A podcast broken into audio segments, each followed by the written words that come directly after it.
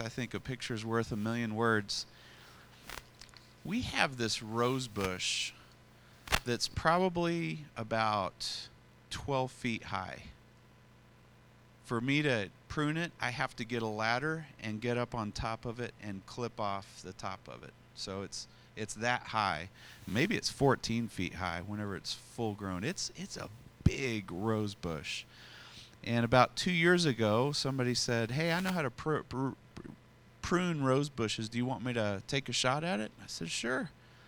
So I left work for work, big 12, 14 foot rose bush. I came back, and we have others. It was 24 inches. Clipped, all it was, it looked like some dead root sticking out of the ground, is what it looked like. But you know what? That thing came back with a vengeance. Beautiful roses. Be- it grew up right back up to 10 or 12 feet in a matter of just a couple of months. Exploded. The most beautiful thing I've ever seen. And there's this verse in John 15, verse 2, I believe. Maybe. it says, He cuts off every branch in me that bears no fruit, while every branch that does bear fruit, He prunes so that it will be ever more, even more fruitful. And I tell you this because I think we're all going through it right now. Jesus is pruning us right now. And it doesn't feel good sometimes. It's not an enjoyable experience to see a branch that's on you that was once beautiful all of a sudden be bare and be the stub of a branch. But Jesus is pruning us right now. He is. He's cutting things out of our lives that we trusted in, even some good things, taking them out of our lives, and we wonder, God, what are you doing? God's preparing us for intense fruitfulness. Intense fruitfulness. And we need to cooperate with God. And here's the other thing we need to realize what's going on in our lives. It's not, sometimes it's not Satan. And we, get, get behind me, Satan, it's you. No, you know, it's actually God in there cutting away, getting us ready for, for what God has for us. Because God has huge, huge things for us individually, and He has huge things for us together as a group. So I wanted to share that with you, and that that really somewhat is is so, sort of a theme. A theme for us in this coming several weeks is what God is doing in our lives and what God is doing to us. Did you know God does things to you? he does. He does things for you. He does things through you. He does things to you. But look at this in Matthew 22 um, remember, we're headed through Matthew. Now we're in chapter 22, and we're we're complementing it with other scriptures that we find in Mark and Luke, which I'm going to do this morning again. But look at this. If you want, if you want to read along with me, it's, it's in Matthew 22, starting in verse 1. And I'll tell you the theme here after we've read this together, okay? Jesus said to them, again in parables, saying, the kingdom of heaven is like a king who prepared a wedding banquet for his son. Can you imagine? I got married, and my mother and father in law prepared a banquet after the wedding. I remember a big old room, beautiful table set out, a central table with all this good food that I never got to eat much of because I was talking to people beautiful wedding cake. It was a banquet. So it was something like this. He sent out his servants to those who had been invited to the banquet to tell them to come. But you know what they did? They refused to come. Why would you refuse to go to a very special special banquet that you were invited to? There's reasons for it. But why? Think about it for a second. Why would you turn down such an invitation? Well, we'll see here in just a second. Then he sent more servants, because these refused to come. He sent more servants and said, Tell them who have been invited that I've prepared my dinner. My oxen and fatted calf have been butchered. How many of you likes a good steak? a good pork chop. Yeah? Any pork chop lovers here? All right. I remember once being in Washington, D.C., and eating a pork chop that was that thick. Usually, pork chops are dry. This was juicy, yummy, the best thing I've ever tasted. So, this is a good feast. Fatted calf has been butchered, everything's ready. Come to the wedding banquet. But listen to this. But they paid no attention and went off they paid no attention and went off. Where'd they go off to? Well, they went off to buy a field, another to his business, another to his career, another to success, another to this, another to that. They ignored the invitation and went off to do what they thought was better. Why do we ignore Jesus' invitation in our life? because we think we found something better. That's the only reason. There's no other reason to tell God no. It's simply because we think we have found something that's better. Otherwise, we would just simply say, Yes, Jesus, I'm coming. That sounds incredible. But no, these people had something better to do, or so they thought. The rest, though, got a little aggressive and violent. The rest seized his servants, mistreated them, and killed them. Jesus said in one of his one of the passages, he says, If you're not with me, you're against me. If you're not gathering, you're scattering. We cannot be Christians who sit idly on the fence between good and evil, between the divine and the natural, and say, I'm okay. You're scattering if you're doing that. You need to get on the right side of the fence. Revelations, it says, uh, you know, you're lukewarm. And if you're lukewarm, in other words, neither hot nor cold for God, I'm going to spit you out of my mouth. That's pretty heavy duty stuff that, that Jesus tells us. So they seize them, they kill them. The king was enraged. He sends his army and destroys those murderers and burns their city. That's Jesus talking. That doesn't sound very merciful. That doesn't sound very graceful. The reality is, we, if we're lucky, we have 80 or 90 years to decide for Christ. And after that, all bets are off. We'll either be a sheep or a goat. And the Bible says he'll put the sheep on his right hand, the goats on his left hand. There's going to be heaven, there's going to be hell. No purgatory, no annihilationism, you will either suffer in anguish for all eternity or you will suffer in glory for all eternity. That's what the Bible tells us. Plain and simple. I'm not making these things up.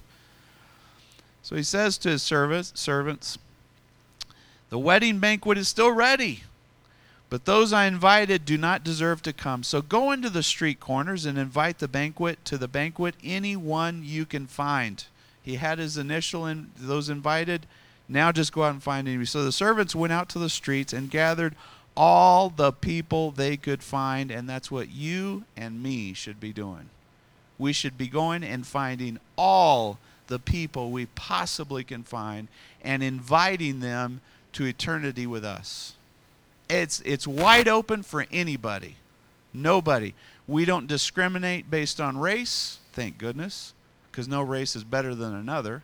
We don't discriminate based on wealth or poverty, sickness or health, beauty or ugliness. Anybody is open, is invited to this, this, this wedding feast. But listen to this. I find this very interesting. Go ahead and gather anybody that you can, the bad as well as the good. And I want you to remember that for a second. There's some people that are just simply good. They don't know Jesus. They're not Christians but they're just good people. They'll give you the shirt off the back, uh, uh, off their back. They'll they'll give you things. They'll help you. Their answer is always yes. They're just good people. And so here we see that these servants go out and they find bad people that won't help you, won't do anything for you, and they'll find good people. So, so keep that in the back of your mind here. The wedding hall was filled with guests. But when the king came in to see the guest, he noticed a man there, either a good person or a bad person, not wearing wedding clothes. And he said, How did you get in here without wedding clothes, friend? Now, let me explain something about this. When the guests came in, they were. They may have been dressed really nice. They were good people. They were dressed really bad. They were bad people. Either way, they needed to be clothed with wedding clothes that weren't theirs to cover their goodness, to cover their badness. It didn't matter. To get into the kingdom of heaven, we need Jesus' righteousness to clothe us. We might be really good people on the outside. We might do really good things. Or we might be horrible. Either way, we need the righteousness of God to cover us and clothe us. When we get to heaven, that's going to be one of the two questions right there. What did you do with my son Jesus? In other words, his righteousness. And what did you do with the things that I gave you to work there on earth? Your talents, your gifts. What did you do with those things? We can begin to answer those questions today and prepare ourselves for eternity to have the right answer. But let me tell you what, you can be the best person in the world. If you don't have the righteousness of Jesus clothing you, you can't make it into heaven. And by the same token, you could be the worst, most violent, vile person in the world, but if Jesus' righteousness is clothing you, you, you will be accepted by the Lord. The righteousness of Jesus is a free gift. And here's what I learned from this we need to be uh, pay attention to the details. There's, a, there's details laid out in the Word of God that we need to pay attention to. God is a God of details. And it's interesting to me, the details that we think are important, God says that's really not that important. The things that we think are not that important, God has huge importance on. We need to pay attention to the details. And not just the details that God outlines, it's the details that are in our heart. God's in, in, incredibly interested in every area of our lives. There's no area of our life that we should shut our door to to God and say, I've got this handled. No, every detail, God, fix every detail in my life. If you're a negative person, that's a detail God wants to fix in your life. If you're gossip and talking behind people's backs, God wants to fix that detail in your life. If you're angry, God wants to fix that detail in your life. Don't put anything out you know, uh, say this isn't important. God is interested in every detail of your life. If you're a little bit arrogant, God wants to fix that detail in your life.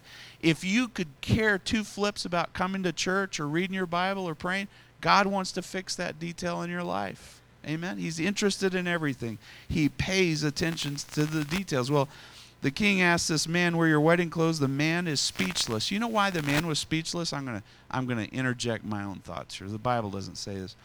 I think this man was a good man. He'd lived a good life.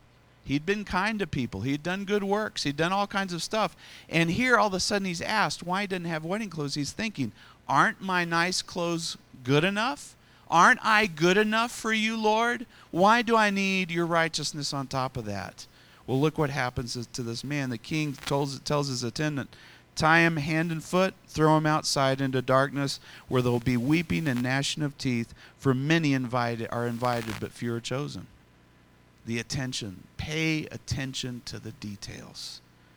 But let's look at this same or similar story in Luke 14, verses 15 to 24.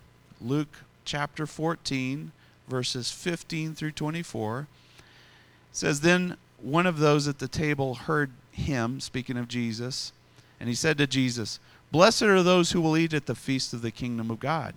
Jesus replied, A certain man was preparing a great banquet, sounds like a very similar story, and invited many guests. At that, uh, at the time of the banquet, he sent his servants out to tell those who were invited, "Come, for everything is now ready." But listen to this: they, but they all alike began to make excuses. And I'm telling you, this covers every single one of us, you and me included. We make excuses to God. The first said, I've just bought a field. I must go see it. Please excuse me. All right? What does he want to do? He wants to see. And I, re- I see if you can identify with this. I remember before getting married, I'd say, Jesus, I want you to come back soon, and I want to go to heaven, but please let me get married first. and I've thought to myself things like, Jesus, I want you to come back, but I would love to see the world first. Or I here's another one. I really and this is I'm just opening my heart here in the next 2 weeks I'm going to be really open with you about things that God is dealing with me about. But here's one of them. I really want to be a success. I, in fact, I don't know too many people that don't want to be a success. We want to be successful in life. And I've thought to myself, maybe not articulated really clearly, but Lord, help me to be a success before I die.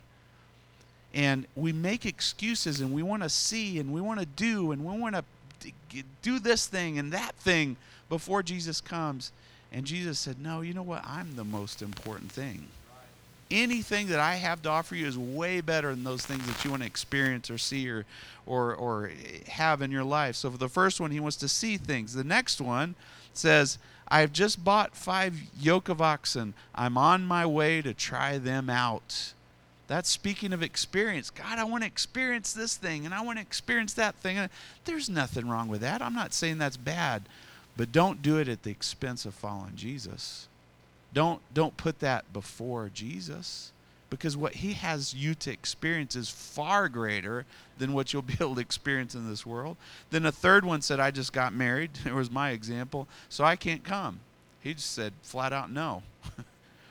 The servant went back, reported this to his master. The owner, of course, got angry and ordered his servant go quickly into the streets and alleys and towns and bring in, listen to this, the poor, the crippled, the blind, and the lame. Why, why those people? Because those people tend to pay more attention to God because they're lacking something. And I'll, I'll submit to you that when something is taken out of our life that we're used to having or need or want or like, and that's taken out of our life, all of a sudden, God has some room in our life. Magically. All of a sudden, God's important. All of a sudden, we need God. And, God, and that's what happens. He prunes us, cuts us back so that all of a sudden, God means something to us. He's so merciful that He allows those things to happen in our lives. Otherwise, we'd never give God the time of day. Sir, the servant says, I've already ordered this to be done, but there's still room. The master told his servant, Go to the road out to the roads, the country lanes, and compel them to come into my house so that it will be full. I tell you, no one who is invited will get a taste of my banquet. I tell you what, you know what? The longer I live, I, I really, and this is something God's dealing with me, He's pulling this strong desire to be a success and to be something and be someone.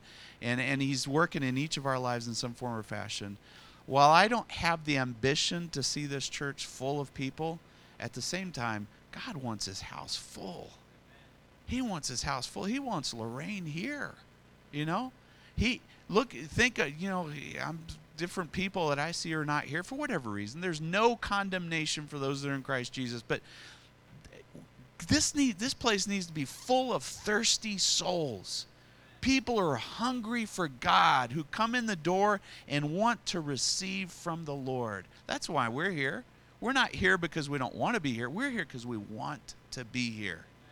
And I, I tell you what I, I look at certain people i'm trying to think of a good example here but someone who's sick i'm going to pick on willie mae all right? She can't walk in on her own two feet but you know what? She comes. She drives herself here. You know, she gets in her uh, wheelchair and she pulls herself in. There's people who are blind that go to church. They can't see what's going on, but they still go to church. Why? Because they receive. There are people who are deaf. They go to church. Why? Because they receive. That's that's really what it's about. But but let's go back to this. The, the whole point of this is attentiveness. Attentiveness to details, attention to God. Matthew 22, 5. We already read it but they paid no attention and went off. They paid no attention and went off. I don't know if you guys watch this show on TV. It's called Shark Tank, and they have a panel of about five very wealthy people bidding on business ideas. So people come in front of these. One, a couple of them are billionaires, and they stand in front of these people and they they pitch an idea, business idea to them, and then they get one of these, they call them sharks, to invest in them or in their business. And then there's some success stories, and I'm sure there's some failures as well. One of those people on that panel you may have heard of is called Mark Cuban. He's a billionaire. He owns the uh, the uh, Dal- Dallas Mavericks. All right, very arrogant guy. All right, but interesting to watch, right? And so he says something that's interesting to me. He says, of course, he has since he has so much money, he can say this. He says, "My time is more important than my money." In other words, he realized, and this is actually a very smart statement if you think about it. Your time is really more valuable than just about anything else. You could, humanistically speaking, you could say that. My time is important. I have a limited amount of time and I want to use it wisely to maximize the things that I want to gain in life. So he says that. But I want to submit something to you today that there's something more important than time, and it's your attention span. Your attention span is one of the most valuable things that you have in life. Your attention gets consumed by all kinds of things. Your attention can be consumed by worries. Your attention can be consumed by your own beauty and you know whatever it is that you're proud of yourself about. Your attention can be consumed with work. Your, cons- your attention can, can be consumed with your plans for your own future. Your attention can be consumed with just about anything, but it's highly valuable. And here's why your attention is so valuable your attention will determine your direction. Whatever you're paying attention to, that's the direction you're going. And the direction you're going is where you're ultimately going to end up at, your destiny. So your attention determines your destiny. So if you have this much time for God, well, you're going to get this much of God, right? If you have this much time for your career and success and your plans, that's where you're going to end up at. It's that's that that's just uh, a, call it a spiritual law, a natural law. It's just it's just the truth. Now, let's meditate on this scripture. Mark, considering what I just told you, Mark four, verses twenty-two through twenty-five. All right, says whatever is hidden is meant to be disclosed, and whatever is concealed is meant to be brought out into the open. Now, we're going to get into this a little bit more in the coming weeks, but it really sets the stage for your attention. Because whatever's in your heart is what you're going to attend to, it's what you're going to focus on, It's what you're going to think about. But here's, here's the key that I want to uh, talk to you about this morning. If anyone has ears to hear, let him hear. Consider carefully what you hear, he continued. So, hearing, that's paying attention. Consider how much are you, who are you hearing? What are you listening to? And how is that driving your life? What are you paying attention to? Let's continue on. It says, With a measure you use, it'll be measured to you and even more. With a measure of what?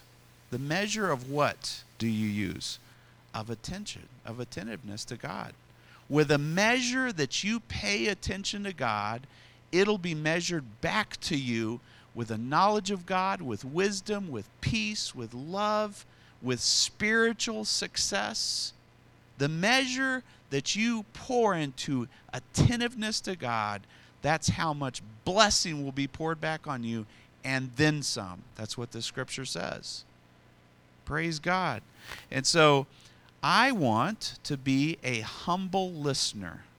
I want to be teachable. I want to pay attention to my teacher. Consider what they called Jesus all the time while he was here on earth. They called him teacher, rabbi. They called him teacher. Why was he a teacher? Because he had students that needed something to learn. We are students of the teacher. We need to pay attention to him says, Whoever has will be given more, but whoever does not have, even what he they have, will be taken away. Whoever has what? Spiritual attention span. A spiritual attention span, a teachable disposition will be given more. More of what? God's knowledge, God's wisdom, God's voice in their life. How many of you have said, I have not heard from God? It's driving me crazy. I feel dry in my spirit. I feel dry in my soul. I, I hardly can get up in the morning. I tell you, if you're that person, start paying attention to God, and He will water your life with His Word, with encouragement. All right? The reason why we dry up and shrivel up is because we haven't been paying attention to God. It's time to do that. It's one of the most valuable disciplines we can have. So, how do we pay attention to God? All right? Let's pretend like we're talking amongst ourselves as junior high students. All right? That we're young, we're inexperienced, we don't know how to pay attention to God. I'll tell you, there's three words wait, watch, and listen. And they're all spiritual words wait, watch, and listen. How much time did you spend? This is for you to answer the question. How much time did you spend this last week quietly waiting on the Lord? Quietly say, I don't have an agenda, God. I'm not asking you for anything. I have a blank sheet of paper. God, I'm just going to wait on you. How much time did you spend doing that? That's true spiritual attentiveness to the Lord is waiting on the Lord. Put out of your mind all your desires, all your petitions, all your requests. Say, God, what do you want? That's waiting on the Lord. I guarantee you, not many of us have spent a lot of time doing that, including myself. We need to spend more time waiting on the Lord. The second one is watching. I watch. God, so start watching for what God wants to do. And stop saying, God isn't going to do it for me. He never comes through for me. Start watching for what God wants to do. Expect God to do something powerful this week and start watching for God. Watch for God. Be hopeful. Be expectant. He loves his children. God, eh, I'm trying to remember the, how the scripture goes. He, um, oh, can't remember the word, but he loves those who expect him to be loving and kind. God, the, the word isn't love, but he he he enjoys those who expect him to be loving and kind. Expect God to do something good this week for crying out loud. Stop expecting and being negative and thinking bad things are going to happen. God's going to do something good for you this week. Watch for it. But that's the second thing. The, the third thing is just to listen to God. Spend time listening to God. How do you do that? Read your Bible. You're going to hear God speaking to you so clearly. Listen to the Lord. Wait, watch, and listen. That's all summarized in this beautiful scripture. Brother Jimmy, we love Matthew 6.33. This might be my second favorite scripture, though. It's Proverbs 8.34. I've referred to it before. Blessed is him who listens to me, watching daily at my doors, waiting at my doorstep. There's all three things, all there, right there in one beautiful little scripture. Watching, waiting, and listening. It's how we pay attention to the Lord. So here's a picture of what that looks like. In Luke 10 38 through 42, we're almost done. Jesus and his disciples are on their way. They come to a village where a woman named Martha opened her home to him. She opened her home to him. Just as we've opened our heart to the Lord, she opened her home to him. She had a sister named Mary who sat at the Lord's feet listening to what he said. There we have a picture of what it looks to wait, to watch, and to listen. What do we have to do? We need to sit at the Lord's feet. And I'm a big fan of using your imagination when you're praying. Picture myself sitting at the Lord's feet. Picture waiting on Him to say something to me. Picture watching His face and picture me just listening to Him. Use your imagination as you pray to the Lord. It, be, it makes prayer so much more fruitful, so much more wonderful. God, in, God gave us brains to use them. The Bible says, Love the Lord your, your God with all your heart, your, your soul, your strength, your mind. Love the Lord with all your mind, your intellect. There's, you know, philosophy used in the right way. My dad brought up philosophy philosophy in the use, used in the right way is a very wonderful thing. The problem is we've turned to not not used it appropriately. Philosophy, by the way, means love of wisdom. Therefore, philosophy in and of itself is not a bad thing. It's a wonderful thing. We should love wisdom. Use your mind to, to capture those pictures of what it would be like to wait on the Lord. So here's Mary waiting, watching, and listening as she sits at his feet. But Martha is what? Distracted not attentive, not paying attention to the Lord. She's distracted by And I want to ask you, what are you distracted by? Because all of us are distracted by something. What is it? Mine's different than Ron's, and Ron's is different than Conrad's and Jimmy's. We're all different. We all have different distractions. So it'd be crazy for me to try to go through some laundry list. You know what you're distracted by. And say, you know what?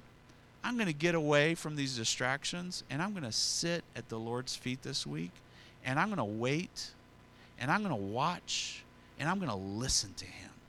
And you know what? You're going to see wonderful things happen because the, the Bible tells us if you will measure out your attentiveness to Him, He will measure it back to you and then give you some extra as well. He'll give you the deepest needs of your heart, your soul, your emotions. So she's distracted by what is it? All the preparations that had to be made. Well, that was her personality. We all have our personalities and our things that distract us. She came to him and listened to what she says Lord, don't you care that my sister has left me to do all the work by myself? Tell her to help me. she complained. She complained about someone else. If you're distracted, you're always going to point the finger at somebody else. It's never going to be you. It's never going to be your problem. But you know what? We all have problems. We all have issues that God needs to work in our lives. And we got to do what the Bible says. Stop trying to pull the log out, what is it, the splinter out of somebody else's eye when we have a big old log in our own eye. all right? Let's get our house in order first, and God will use us to help others. But let's let's have him put get our house in order first. Stop blaming others. Lord, I love how the Lord says this. Martha, Martha. All right? Put your name there. Jessica, Jedno. you know, Steve, Steve. When God says your name twice, it's like, oh, come on. And He does it to all of us. He says our names, repeats it. He says, You're worried and upset about many things. Let me tell you what, when we're distracted, we're worried and upset about many things. But listen to this. I love how God makes things so simple. He says, But few things are needed. Indeed, only one thing is needed. I love it. God brings everything down into a single thing that resolves many things. And I found that in at work and with family. A lot of times one solution fixes a lot of problems. One solution fixes a lot of problems. And here I love that Jesus doesn't really explain what it is. He says, Mary has chosen what's better, and it's not going to be taken away from her. But if you read this and you read it with a, a, spiritual thirst to understand what God is trying to tell us through the scripture, what he's telling us is Mary has chosen to be attentive to, to the Lord, and you're not going to take that away from her. All right?